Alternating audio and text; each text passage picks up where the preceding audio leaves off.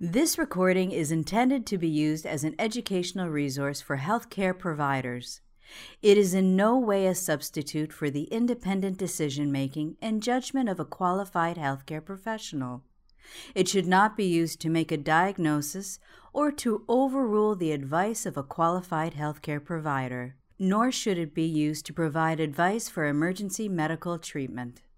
The Neurobiology of Pain by Dr. Clifford Woolf. Hello, my name is Clifford Woolf, and I am Director of the Program in Neurobiology at uh, Boston Children's Hospital.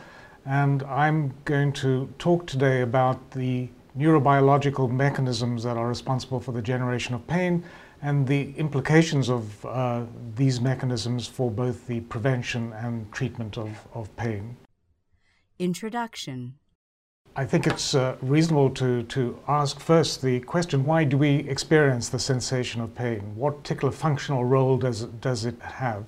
And perhaps the best way to uh, answer that is to look at those patients who lack sensitivity to pain. And this occurs in uh, rare cases of mutations to particular genes which result in a congenital insensitivity to pain.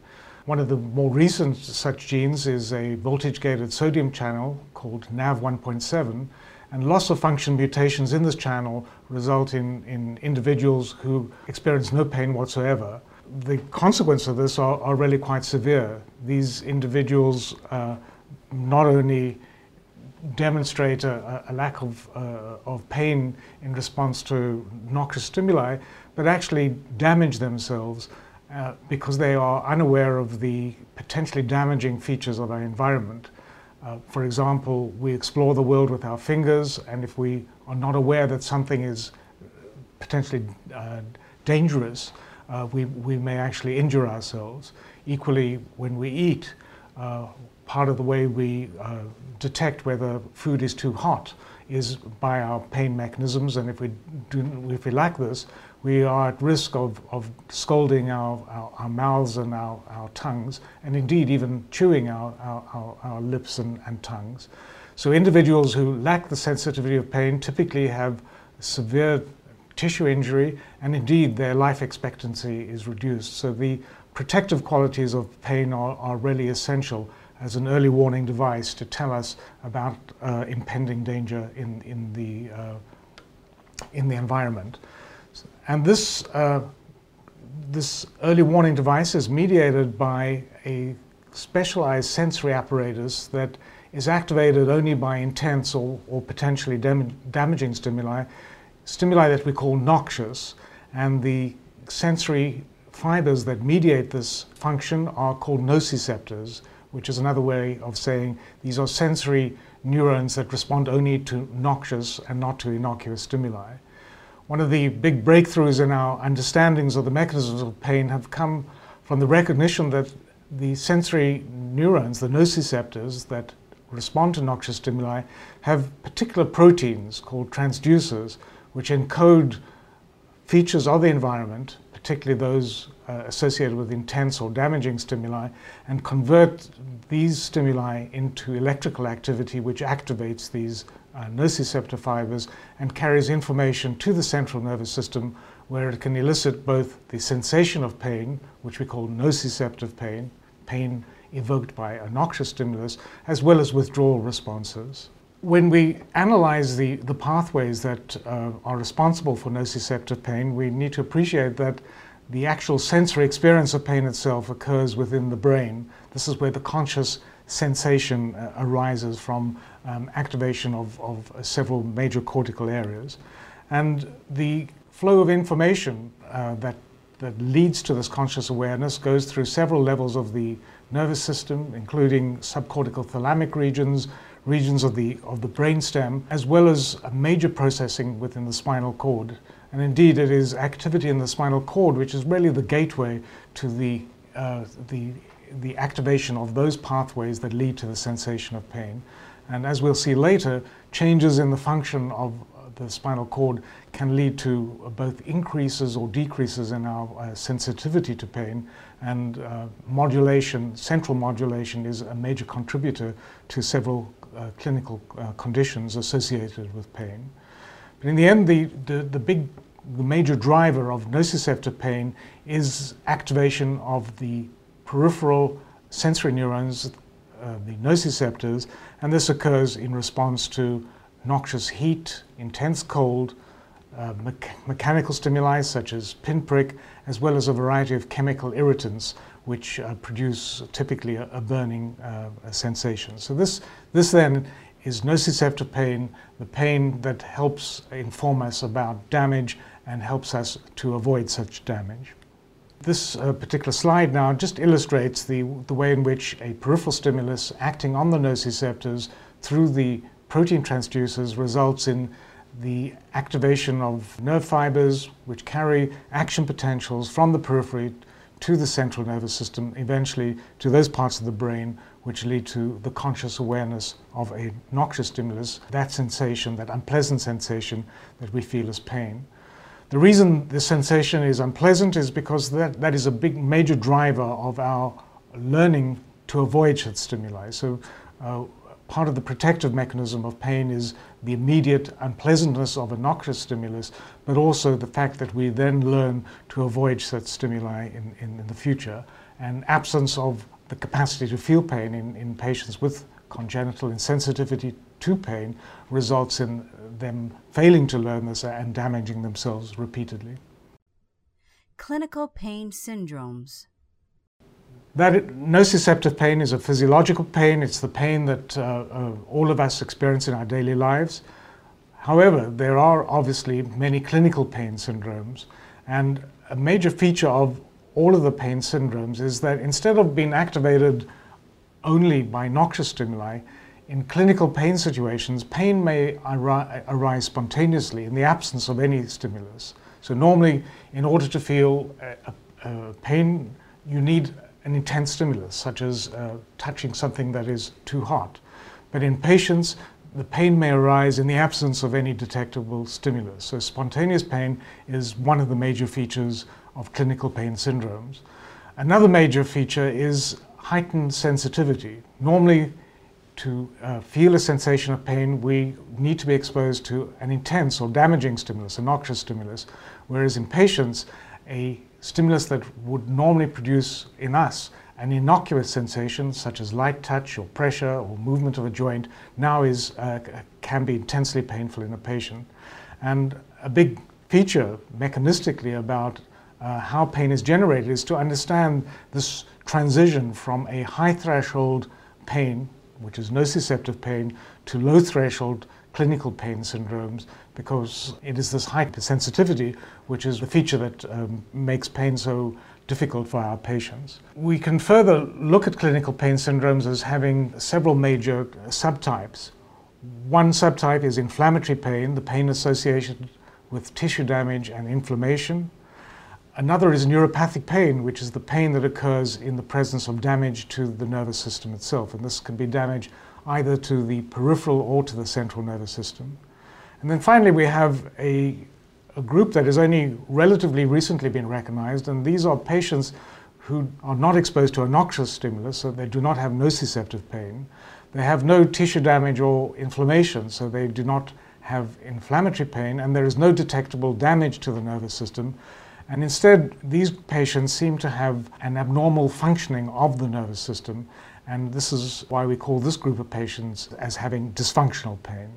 What I will now do is go through some of the major features of these different clinical pain syndromes and highlight some of the mechanisms that have been identified as contributing to these particular kinds of pain. So to start off with, we'll discuss inflammatory pain, the pain that is associated with inflammation, for example, associated with a bacterial infection or tissue damage, frank tissue damage, which could be post-surgical or post-trauma. And the feature here is that the peripheral inflammation activates uh, immune cells, which are both uh, recruited and activated, and these produce a, a variety of chemical signals, uh, inflammatory modulators, some of which are lipids, some are ions, and some are, uh, are proteins. And these act on nociceptors to change their function. And a major feature of the changes that occur are an alteration in the excitability of nociceptors such that their threshold is reduced. They can now be activated by less intense stimuli than, uh, than, the, the, than what occurs in, in normal non-inflamed tissue. So inflammatory pain um, is the consequence of changes in the sensitivity of uh, the nervous system, both the peripheral nervous system, uh, what we call peripheral sensitization, as well as changes that occur within the central nervous system, uh, what we call central sensitization. And I'll explain uh, a little later exactly what occurs and how these uh, changes manifest. The next kind of pain I wish to discuss is neuropathic pain, which, as I've indicated earlier, is pain associated with damage to the nervous system itself. And the neural lesion result in pathological changes in the function of the nervous system. So this is a true disease state of the nervous system and is associated with particularly damage to peripheral nerves. It's the commonest form of neuropathic pain, but this can also occur after a stroke or a trauma such as spinal cord injury.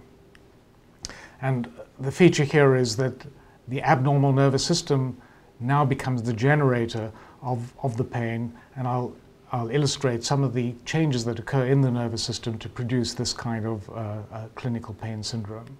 The last pain syndrome, again, is dysfunctional pain. And one of the disease syndromes that uh, is associated with this is a musculoskeletal disorder called fibromyalgia, which is associated with widespread tenderness and uh, these patients do not have uh, any detectable neural lesion, there is no inflammation, and we now recognize that abnormal central processing and abnormal amplification of signals is the primary driver of this form of, uh, of pain. In this situation, a light touch or stimulus that most of us would feel is totally innocuous, can now activate the nervous system, which, because of its sensitized or amplified state, uh, results in the sensation of pain. Again, I will explain how mechanistically we have begun to understand the changes that are responsible for causing this form of pain. What, one of the major forms of, of clinical pain syndromes that has recently been recognized is post-surgical chronic pain. Whenever a surgeon damages tissue, particularly if the surgeon damages the nervous system, they put the patient at risk of developing chronic post-surgical pain. And the degree of pain experienced depends on the degree of damage, as well as, in particular, whether nerves have been damaged as part of the surgical procedure. But we now appreciate that many patients, a minority, but still many patients, have severe disabling pain after surgical procedures. One of the features of this pain is we know exactly when the damaging stimulus occurs, and this provides us with an opportunity both to study the pain, particularly the transition from acute to chronic pain, as well as offering us the uh, opportunity potentially to intervene and to prevent the, uh, this conversion to uh, chronicity. One of the key features of clinical pain uh, syndromes, as I've indicated, is heightened pain sensitivity. And uh, one of the best descriptions of this came from uh, the father of neurology in, in the US, uh, uh, Weir Mitchell, who worked at Hopkins. And he described uh, a series of patients during the Civil War.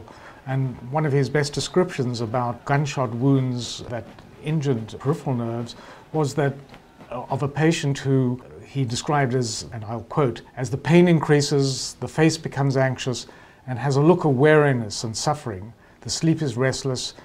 The rattling of a newspaper, a breath of air, give rise to increases of pain. So this is a very dramatic description of this heightened pain sensitivity where even uh, a rattling of a newspaper or a breath of air is sufficient to produce severe pain in, in an afflicted patient. So I'm going to spend most of my time talking about neuropathic pain, and I will try and convince you that this represents a disease state of the nervous system that is induced by damage to the nervous system. We have in the past tended to think of pain only as a symptom, as the expression of some other disease, of a wide range of conditions that happen to produce pain. What has happened recently, as we understand the mechanisms that operate to produce pain, that in the case of neuropathic pain, the pain itself is the disease, and it is a disease caused by changes that occur in, in the nervous system.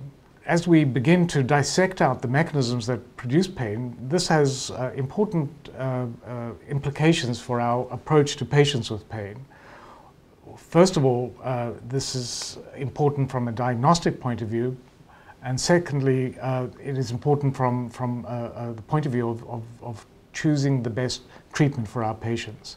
Using neuropathic pain as our example, what I'd like to take you through is a new approach to what perhaps we could call the pain path where we start with what causes pain. And in traditional approach to the pain, we emphasize the etiology, which may be trauma, a metabolic disease, an infection, a compression of a nerve.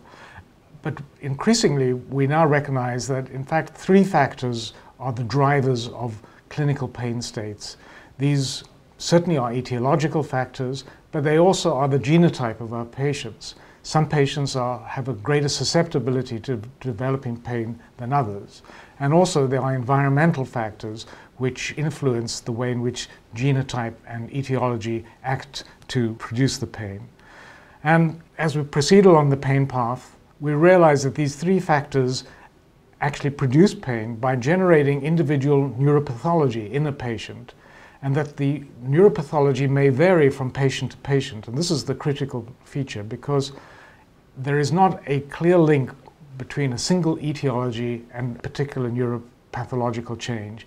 This can be individualized so that patients with diabetic neuropathy, for example, may have different neuropathological changes which produce their particular pain. The way we recognize pain in a patient is to measure the pain, and this is what we call the pain phenotype. This is a combination of the symptoms the patient expresses as well as the signs we can elicit by examining the patient. And these may include spontaneous pain, pain evoked by different stimuli, and as well as the other neurological findings we may find. Increasingly, we also have sophisticated tools to examine the pain in our patients, and these may be electrophysiological measurements as genotyping our patients, as well as the capacity now using uh, functional imaging to actually see changes in the activity of different parts of the brain that coincide or are associated with different pain conditions. The end of the pain path is the treatment that we choose for our patients. In the past, the treatment choices have been largely empirical. Based on our experience, we associate certain syndromes with certain treatment choices. I would like to try and convince you that the way forward to optimize treatment is to target the treatment at the individual neuropathology that is present in our patients. And I'll illustrate this as we proceed in this talk. So the next slide illustrates the link then between etiology and neuropathic syndromes. And in the past, that was all we really discussed. Etiological factors that produce the pain in our patients and the defining the particular syndrome our patients had. What was really missing were these contributing factors such as genotype and environment, and even more so, the individual pathophysiological changes that occur in the peripheral and central nervous system that uh, are actually responsible for generating the pain that our patients complain of. Pain mechanisms. I've um, argued that the, the future of uh, pain medicine rests on um, understanding pain mechanisms, and that is the kind of work that I do in my laboratory.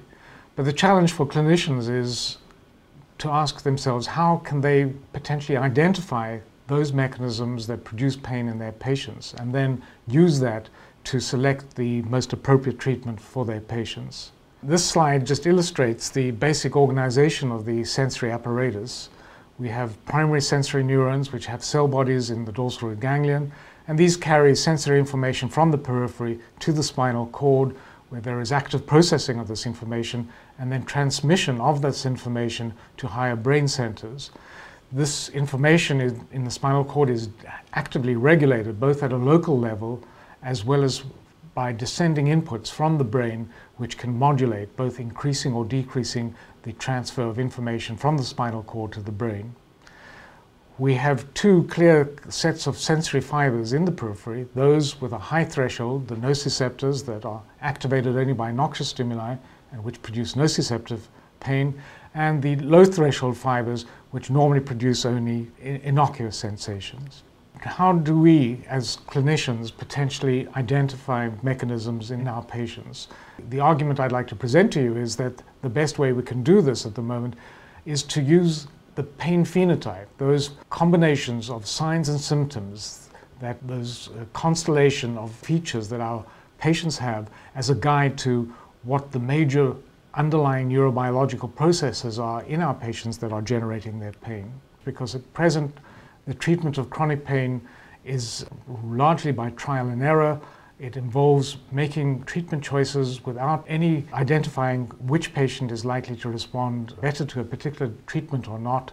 And in consequence, most of our patients are, do not benefit from our treatment, and we need to go through several cycles of treatment to try and find one that produces the greatest benefit. And I'm going to illustrate this by taking you through a, a, series of scenarios illustrating how changes in the nervous system can produce particular uh, features, particular signs and symptoms. We'll start off in, in the case of neuropathic pain by looking at negative symptoms, the loss of some function. And in the case of damage to the peripheral nervous system, this could either be terminal atrophy, for example, in patients with diabetic neuropathy, as well as axonal degeneration, which may occur after trauma, invasion of a nerve by a tumor, or compression. In both of these cases, there's disruption of the continuity of the nerve fiber with its target, and consequently, there's a loss of sensitivity. So, in the case of terminal atrophy in patients with peripheral uh, neuropathy, there may be an increase in the threshold to evoke a heat pain response.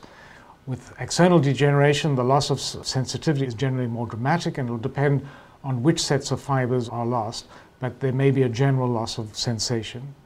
When we deal with pain, though, obviously we are more interested in positive symptoms. The pain itself is a positive symptom. And so, what I'd like to describe now are some of the positive symptoms that are characteristic of clinical pain states.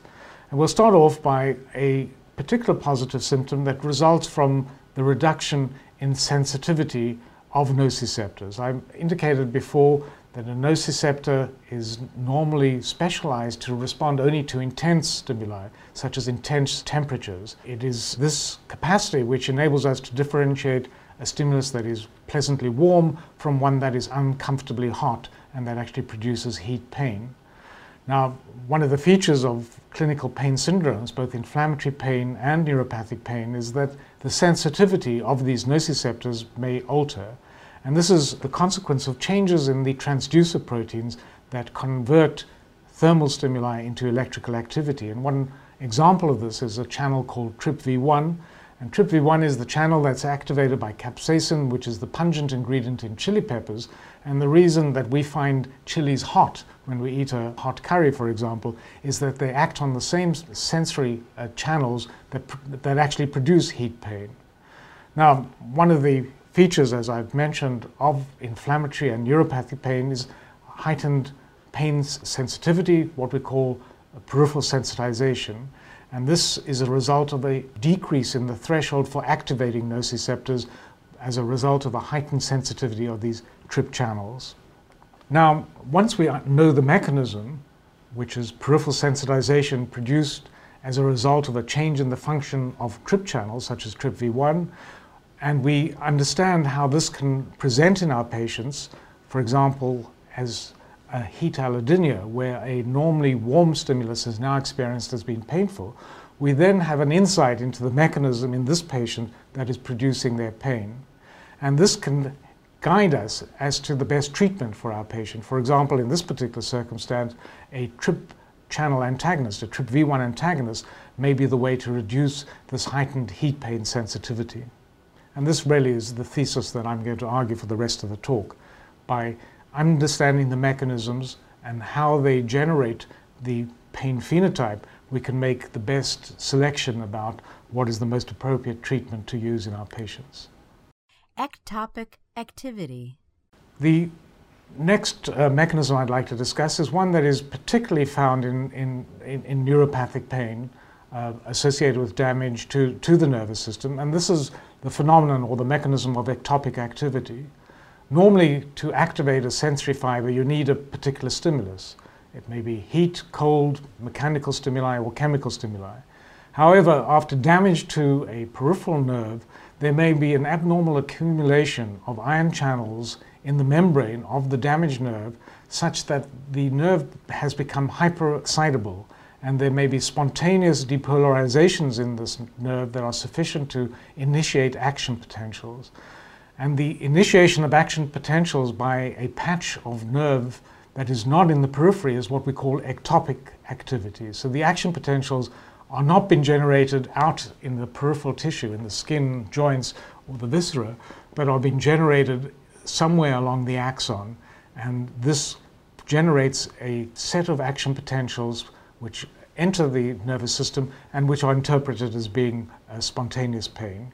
So ectopic activity is, is one of the major drivers for pain that occurs in the absence of any stimulus and is the consequence of an increase in excitability of damaged neurons resulting from accumulation of an abnormal accumulation of ion channels, changes in the properties of these ion channels such that there may be pacemaker-like potentials in the membrane generating action potential discharge.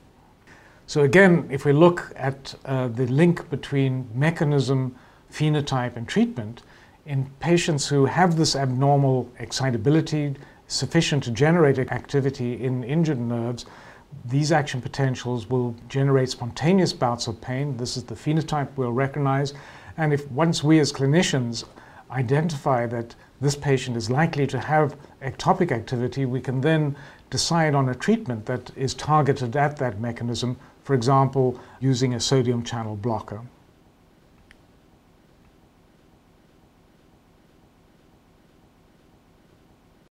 Central sensitization. The next mechanism I'd like to discuss with you is a is a, another form of sensitization, but this is one that doesn't occur in the peripheral in the periphery or in the peripheral nervous system, but rather in the central nervous system, and is called central sensitization. And this is a, a series of changes that occur in the nervous system whereby sensory signals are amplified and the flow of information in certain pathways is facilitated abnormally such that stimuli which normally would produce an innocuous sensation now begin to activate those pathways that lead to the generation of pain. So that if we look at the division between pathways that produce pain and those that produce innocuous sensations, the big difference is that pain is generated by high threshold nociceptors, and these feed in the spinal cord on a series of transmission neurons that lead to those parts of the brain that generate the sensation of pain. Whereas innocuous sensations are activated as a result of stimuli, low intensity stimuli that act on low threshold sensory neurons, which then feed through quite different series of pathways in the central nervous system to quite different parts of the, the cortex and lead to innocuous sensations. However, it turns out there is a link between the two, that the sensory fibers that carry innocuous sensations do have a connection with the pain transmission neurons, but normally this link is so weak that it does not activate them, and there's a clear separation between stimuli that produce pain and stimuli that produce innocuous sensations.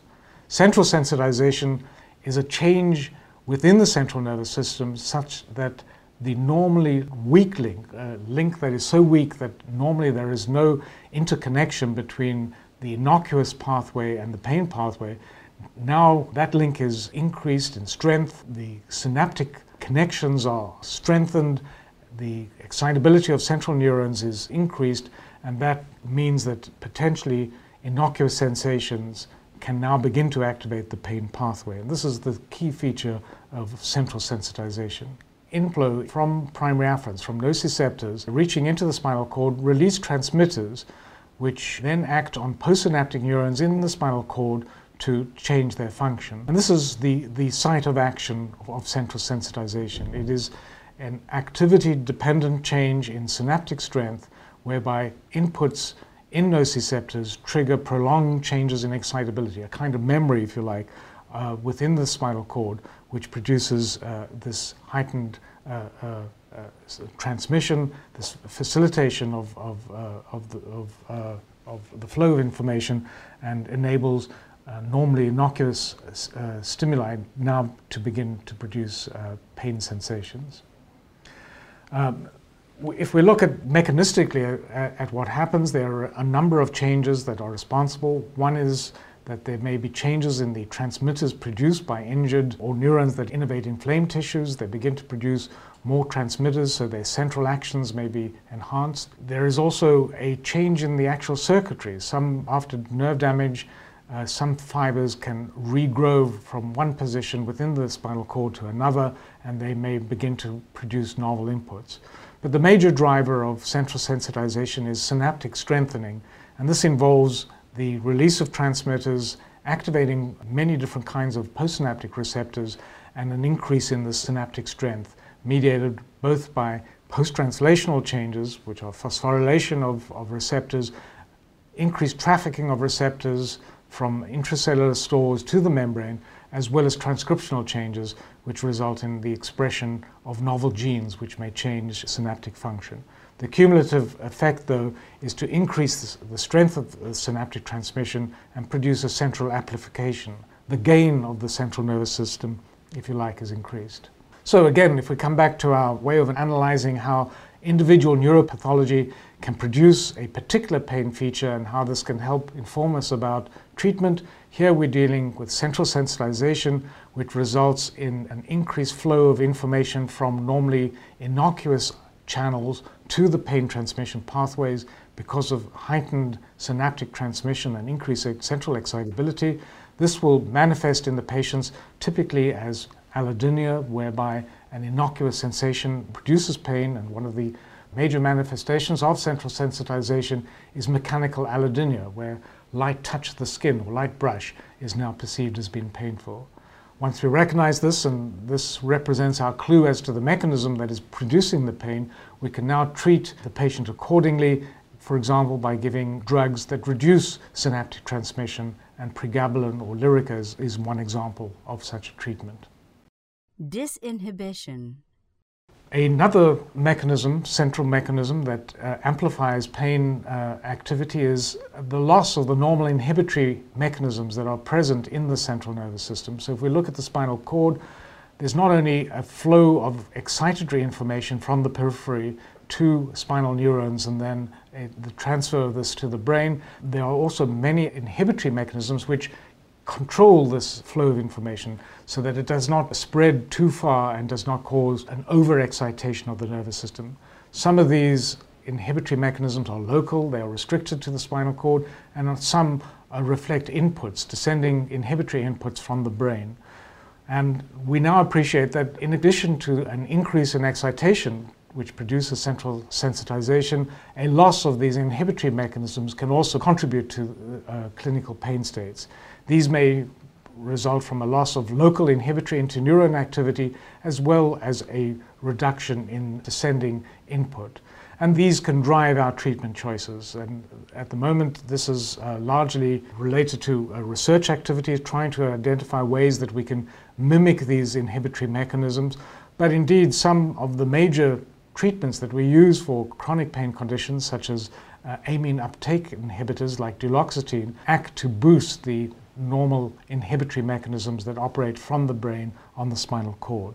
So we need to learn to maximize these inhibitory mechanisms to suppress abnormal excitability within the central nervous system. Neuroimmune interactions. The final mechanism that I'd like to discuss is uh, one of the more recent that we've appreciated, which is that after both peripheral inflammation as well as inflammation to the central nervous system and uh, as a consequence of damage to the nervous system, there is a massive activation of immune cells, both at the site of the injury but also within the central nervous system as a result of the activation of microglia, which are the immune cells of the central nervous system. The microglia have the capacity, similar to peripheral immune cells, to produce inflammatory mediators that can act on neurons and change their function. And we now recognize that at least in the early parts of neuropathic pain, soon after damage to the nervous system, that this microglial component is one of the drivers in the transition between an acute pain sensation and chronic pain. And again, this offers us with the potential of particular treatments, in this case, immune suppression treatments that may be suitable for aborting the transition of acute to chronic persistent pain.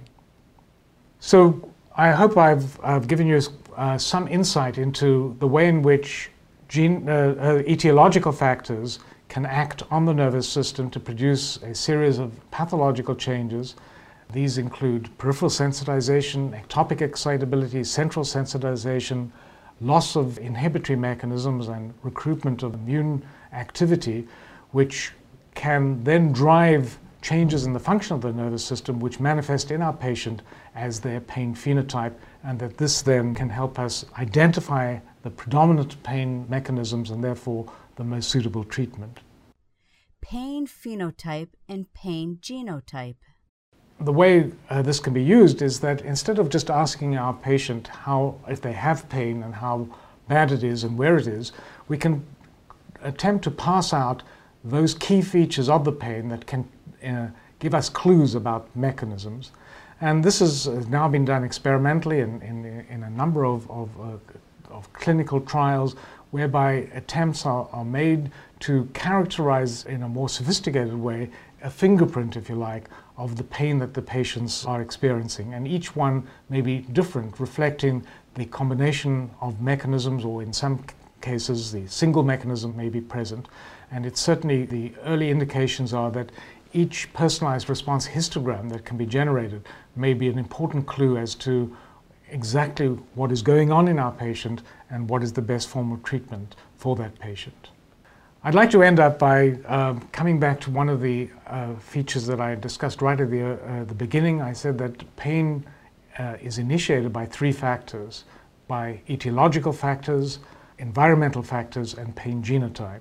And I'd just like to say a few words about pain genotype because this is an area that is of increasing interest and the subject of major research activity as we appreciate the way in which genetic variations, the normal variations that each of us have, may be a driver to the pain that we experience.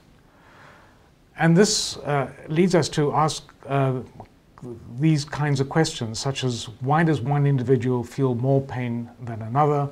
As well as why does one individual transition to chronic pain and not another, even though both may have identical damage to their nervous system. What we appreciate now is by measuring pain in uh, large cohorts of both uh, human volunteers and in pain patients that there is a wide variation in pain sensitivity. Some patients genuinely do have much more pain than others, and the question, what is the driver of that? Um, in order to, to ask that, and, and in particular to focus on whether the, this, uh, uh, this range of, of pain sensitivity is driven by genetic factors, we can start by examining whether there are major pain phenotypes that are caused by genetic mutations. And the answer we now appreciate is most certainly yes. I've mentioned one of them earlier, which is a loss of function mutation in NAV1.7, a sodium channel, causes congenital insensitivity to pain. I'd now like to describe another mutation in the same sodium channel, but these are mutations that cause gain of function. And this is a condition called erythromelalgia, which patients present with spontaneous burning pain, typically in the extremities, most commonly in their feet. Their feet look bright red. They describe them as the feet feeling as if boiling water has been poured on them. And in the inherited form of this condition, we now recognize that there are gain of function mutations in the sodium channel NAV1.7, which is expressed by nociceptors, and as a consequence, these nociceptors begin to fire spontaneously, producing this pain. These are very rare. These typically occur in something of the order of one in 100,000 individuals. So the question then is, are there genetic contributions that result to the variation in pain sensitivity that you or I may experience? In other words, are there common genetic polymorphisms or determinants of pain? And the way we can address that is to use a classic genetic approach, which is to see whether identical twins have a more similar pain sensitivity to non identical twins. And we can do this in human twins as well as in inbred mouse strains. And what is fascinating is that when we study both these, the model organism, the mouse, as well as humans, we find pretty much the same answer, which is that of the order, something of the order of 50% of the variation in pain sensitivity can be accounted for by uh, genetic factors. In other words, an identical twin who has a particular pain sensitivity, both twins are more likely to have a similar pain sensitivity than a non identical twin. So What are the genes that pr- produce this pain sensitivity? Well, we're at, really at the beginning of exploring this, and uh, at, at the moment, only a handful of genes have been identified that have polymorphisms in them, common polymorphisms, which uh, are associated with uh, changes in pain sensitivity. And these include uh, genes such as the mu opiate receptor and a number of ion channels and enzymes. Almost certainly, we're going to recognize more. There may be some polymorphisms that are very rare, that have relatively large effects, but it is more likely that there are many genes which have a very small effect, and it is the combination of polymorphisms in multiple genes which determine our own individual pain sensitivity. Summary So, to, to, to end up, what I've uh, attempted to do today is to introduce you to some of the mechanisms that produce pain, to show you how these mechanisms can produce uh, different pain phenotypes and how recognizing this pain phenotype and through it the likely mechanism, we can make a more rational treatment choice for our patients. We can also, through a combination of understanding pain mechanisms and recognizing the genetic determinants of pain, begin to reach a point where we will, in the near future, be able to identify those patients who are at risk of developing pain. In recognizing this, we may be able to begin to intervene to reduce uh, the, the, the, uh, the, the development of chronic pain. So we will hopefully be able to develop pain susceptibility algorithms that are based both on the genotype of our patients, particularly environmental factors.